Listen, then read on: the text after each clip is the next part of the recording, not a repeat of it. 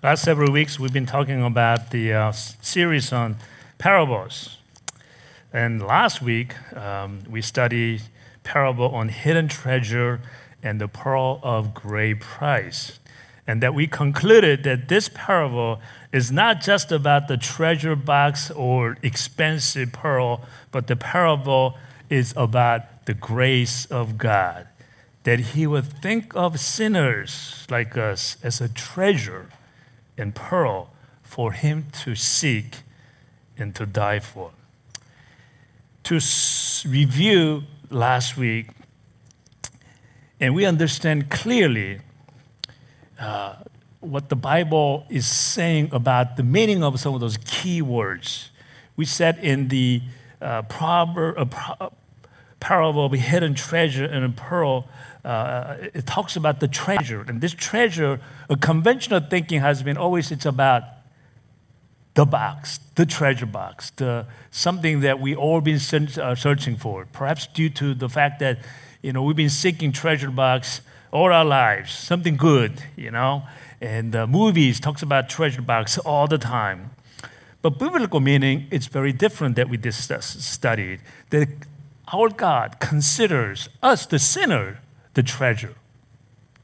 And the field, we think about field as some open, wide open field, the metal that we can play on, do something. But Bible is very clear, very, very clear. A few verses before this, the field is the earth. A man wondering, maybe perhaps the man who's looking for that hidden treasure must be us. We've gotta go look for that treasure. A merchant who is a trading businessman must be going looking for that treasure box, that pearl. That's not the biblical meaning, is that the man and merchant represents Christ himself. He is the one going around seeking and looking for that treasure, which is us. It makes total sense because that is grace of God coin. Today's parable is on lost sheep and lost coin. So let's take a look at the Bible verse once again. Then Jesus told them this parable Suppose one of you has a hundred sheep and loses one of them, does he not leave the 99 in the open country and go after the last sheep until he finds it?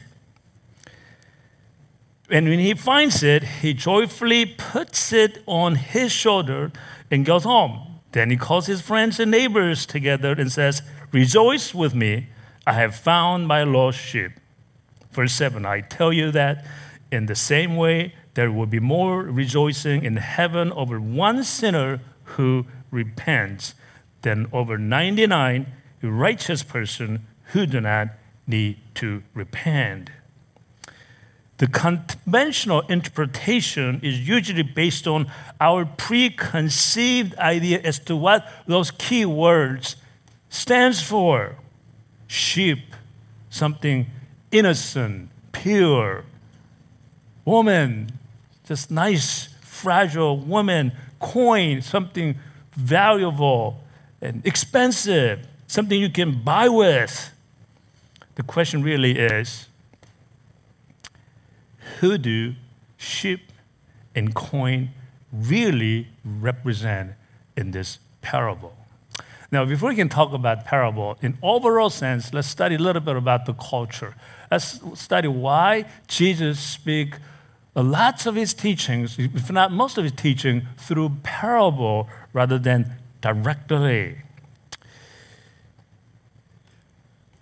Well, if you look at Jesus, uh, a Jewish culture back in the biblical times, things are quite different than they, way, the way we think here in America. When you say, for example, uh, you did a great job,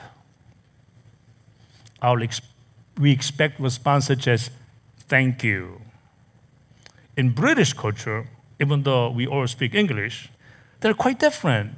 When you say you did a great job, if you say thank you, that kind of sounds strange. You say, not at all. I didn't quite say with a British accent, not at all, you know, something like that. It reflects somewhat of the humble heart. In Korean culture, there are many Koreans here, they're similar to British. It translates more like, nah, it's nothing. You do something great, you did a great job. This, nah, it's nothing. When someone compliments by saying, I hear that you bought a big house, congratulations. We here respond, Thank you. I'm going to have to invite you over. Yet in some culture, that's considered arrogant and prideful. Instead, they say, Oh, it's nothing. It's just a small house. But you know what? You know what it really means, even though they're saying, Oh, it's nothing, small house. What they're really saying is, Thank you for acknowledging. Also, it implies thank you for caring. That's what it really means. But they say it differently. In our country, United States, the language and the culture, we tend to be direct, right to the point. But other cultures, the words try to convey the humble attitude of the heart. Parables are also meant to communicate a message. In Jewish culture of the biblical times, ideas and messages are conveyed in words that depict pictures. In other words, in their culture, things were explained not in terms of statistics or definitions, as we do in English speaking culture. They explain their thoughts with words in a picture format. Now, some of you here Koreans can really relate to this because Koreans like to express their thoughts and minds through words that conveys emotions. Dangerous. The words, most of the words contain emotions. For example, how many words do we have for rain in United States? You've got rain, you've got shower, you've got drizzle. Anything else? Storm and hurricane don't count, they're different categories. That doesn't count. you basically have three. In Korean language, they have over 60 different words for rain. They're all attached to emotions and feelings with the condition of that type, particular type of rain. And because of that, the words that describe the emotion of the rains are often used in poems and songs, even the songs of today. You want to hear a few out of 60? 가랑비, 보슬비, 부슬비, 안개비, 이 도독비, 가로비, 산비, 잠비, 눈비, 담비, 맛비, 밤비, 참비, 소나기, 보람비, 도독비, 가을비, 겨름비, 봄비, 여름비, to name a few. out of 60. They all have emotional attachments. English, we got only three rain, shower, drizzle, but has no emotional value to it, just the factual description. In this parable of lost sheep, who was Jesus responding to? That's very important. You can't just look at this parable and say, well, this is what it means. You have to look at why and how Jesus is saying this. He was simply basically responding to someone or some people. He was responding to Pharisees who had a problem with what Jesus was doing. And what was Jesus doing? He simply ate with the sinners. Sinners. He simply ate with sinners. Now, that's people like us. Now, Pharisees had a problem with that. Now, let's take a look at that particular Bible verse that which caused Jesus to respond. And so look verse 1 of the 15. Now the tax collector and sinners were all gathered around to hear him, to listen to Jesus' teaching. Verse 2 But the Pharisees and the teacher of the law muttered, This man welcomes sinners and eats with them. They had a problem with this. It's a cultural thing that we have a hard time understanding. Why is that a problem? Now, notice the Pharisees did not have any problem with Jesus teaching to the sinners. They did not condemn him for teaching. But they thought it was inconsistent with the dignity of the someone who is so knowledgeable in Scripture to eat with them. That is because in that culture, at that time, they had this social class system. The highest was a priest, they know it all. And then there was Levites. And then was the rest, the sinners, Israelites. Now, for us Americans, we've been raised to believe that everybody is equal, perhaps only for about 100 years. For example, Jews were not allowed to associate with Samaritan, for example. In England, they too had a social class system. In Korea, they have something similar Yangban and Sangban. Elites and laborers, or you want to call it aristocrat versus pagan, peasants. And they were not even allowed to marry up or marry down between the classes. They had to stay with the class. Same with British. Same with America. Several hundred years, not, not several during the slavery days. Now, Jesus had a challenge. He had a challenge. He had to respond with the right, proper challenge. He had to respond to this arrogant, prideful, and grumbling, or grumbling Pharisees who believe they know it all, who believe they're above all others. They're so used to judging others and therefore they didn't feel they need to repent.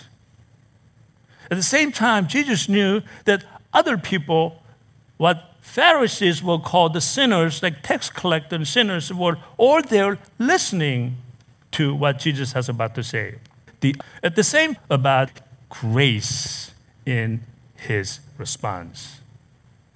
Because Jesus said, and God said, that I will speak in parable to those who are negative. Psalm 78, verse 2 says, I will open my mouth in a parable. I will utter dark sayings and negativity from of all. I will respond with the parables. And the Matthew 13, 34, 35, Jesus repeats it. Jesus spoke all these things to the crowd in parables. He did not say anything to them without using a parable. This, why did he do that? This was to fulfill what was spoken by the prophet. I will open my mouth in parables. I will utter what has been hidden since the foundation of the world. What is the foundation. What is that thing that is hidden from the foundation of the world? The treasure that's hidden since the foundation of the world, it's God's amazing grace. All the parables, you must look at it with the lens God's grace. that overarching message of all the parable is about grace. And he's trying to explain that in a picture format. That's the only way to understand it for those people at the culture, with that culture. And this is a way in which we can apply in our daily lives. And by saying in parables, and even though Jesus was responding specifically to the accusation made by Pharisees, the message remains timeless despite cultural time, and the changes that we face. So, in this case of parable of lost sheep, the key words are sheep. In other words, who do sheep represent? Who are that 99 and who are that one sheep? Now, contrary to what you may think, who do sheep represent in parable? The sheep are the ones who, according to the scripture, ones who think they are righteous. They are self-claimed, self-righteous. They're the one who feels they don't need to repent. They're the one who think they are above all others. They are in high class system.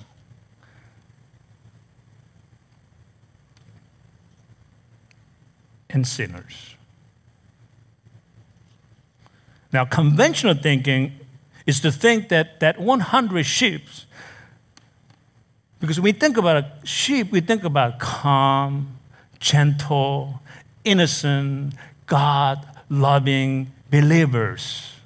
That's what we think of it when you think of that 100, or when we think of that 99, that innocent people, God loving people like us are lost, then we better go after them. Yes, that's true too. But in biblical sense, that 100 or 99 ships are us.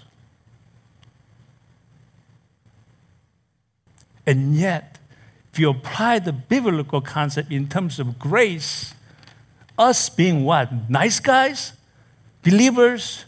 No, the arrogant people, the prideful people that's right on, who like to step on people, other people, who consider above all other people.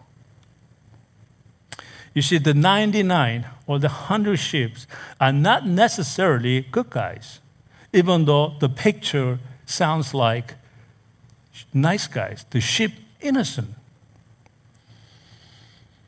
These are the people who are above others, who think they are above or even laws. They are the people who think they are righteous. Now, you know that nobody is righteous apart from Christ. Romans 3 10, 11 says, As it is written, there is no one righteous, not even one. There is no one who understands, no one who seeks God. We will never be righteous until we are once lost and found with God's grace. Verse 7 gives that clear conclusion of all. It says, over one sinner who repents. Therefore, that 99 are not necessarily good or believers. They are the sinners like us. They are the people who are so prideful like us. They are the people who think they're above others like us. They are the people who think they don't need to repent. Many of us like that. When self-claimed righteous person like us wants to be justified, we can only be justified by God to be justified, to be righteous, only through the saving grace of Jesus. And that's when heaven rejoices. And this hidden truth of the foundation of the world is what Jesus is trying to picture through this parable. That God the shepherd will come to sinners to save. Now, lost coin is similar it says, or suppose a woman has 10 silver coins and loses one, does she not light a lamp, sweep the house, and search carefully until she finds it? And when she finds it, she calls her friends and neighbors together and says, Rejoice with me, I found my lost coin. In the same way, I'll tell you there is rejoicing in the presence of the angels of God over one sinner who repents. Both parables talks about sinner that repents. Therefore, the sinner, the one repented. Therefore, the rest of the sheep are sinners. They are not all good, wonderful, innocent, God loving people only. They are the sinners. Those who may know God or may not know God, they're all inclusive of that. In the parable of lost coins, the analogy is the same as the first parable. In the case of lost sheep, it helps man to understand the picture because man tend to tends the uh, outdoor work and tends the sheep. In the case of lost coin, perhaps Jesus is trying to be more relational to women to understand the meaning of it. You see, brides at that time, they wore this jewelry, that jewelry that has the 10 silver coins attached to it, as you see in the picture. I actually counted that the coins that's on her forehead, exactly 10. And you may think, well, if you lose one and I speak, to, I still have nine. Well, it's part of a jewelry. If it's supposed to have a 10 to complete, you lose one, you lose the true value of the jewelry, the whole thing, the entire thing. And because that, that jewelry has to have a 10 coins attached to it, if you lose one, this woman is going to go after that to make it whole again, to make jewelry whole again. In both parables, Jesus is painting a picture that are contrary to what we have led to believe. Like Pharisee thought of themselves as being the believers of God, the good guys, and the rest of the people as sinners, like that tax collector, like us. And Jesus is saying, You think you're righteous? Saying to the Pharisees, You think you're righteous? You think you know God, but you don't know. However, I am still in love with you. I want you to come to me. It will be better that you are lost so that I can find you. And when you are found, the heaven will rejoice. That's grace.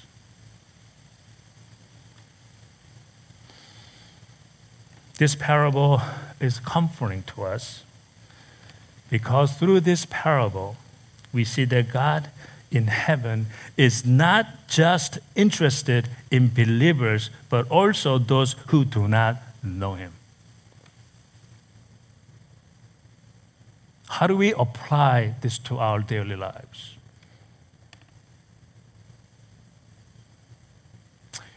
We carry many things in life. Let's say 100 of those things that are so important to us. This parable can also suggest are you willing to let go of the 99 things that are so important to you?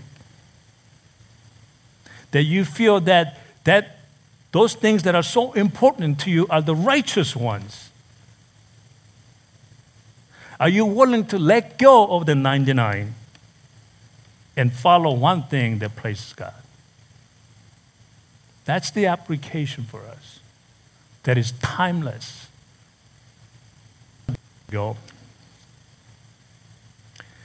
Two Saturdays ago, two Saturdays ago, I experienced the heart of someone who has the heart for just one lost sheep, but the entire 99 sheep. He was hoping that at least one of that 100 would be lost in God's grace. So this one sheep can be found. I went to the Kensington uh, ministry, the table, to visit. They were handing out the food for those addicts. Around 10 o'clock in the morning, they were folding the tables. They were finished. Everybody gone. As they're giving the food, they line up about 20 to 30 at a time, starting from 7 o'clock, 8, 9, 10. For three hours, they fed close to 250, 300 people. And Pastor Ben would, every 20 minutes, as there were 20, 30 people lined up at a given time, he would preach for about a minute or two in loud voice in the streets. Then he will pray for them in a loud voice in the streets. And I watched 20, 30 people on, in, in the waiting for their food. They're all bowing their heads and praying with him. And he would do that every 20, 30 minutes to make sure everyone is prayed over. Around 10 o'clock, when we were folding the table, Pastor Ben looked at me and said, I can do this full time. It really, really spoke to me. He and his volunteers loved all 100, all 200, all those who stood in line before the table to receive food. And yet he was looking for one, one to repent, to be lost in God's grace so this person, this sheep, can be found. Our mission but of helping those who are in need, that's what this is about.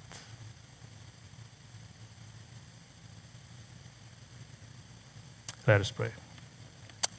Father in heaven, we thank you so much for your.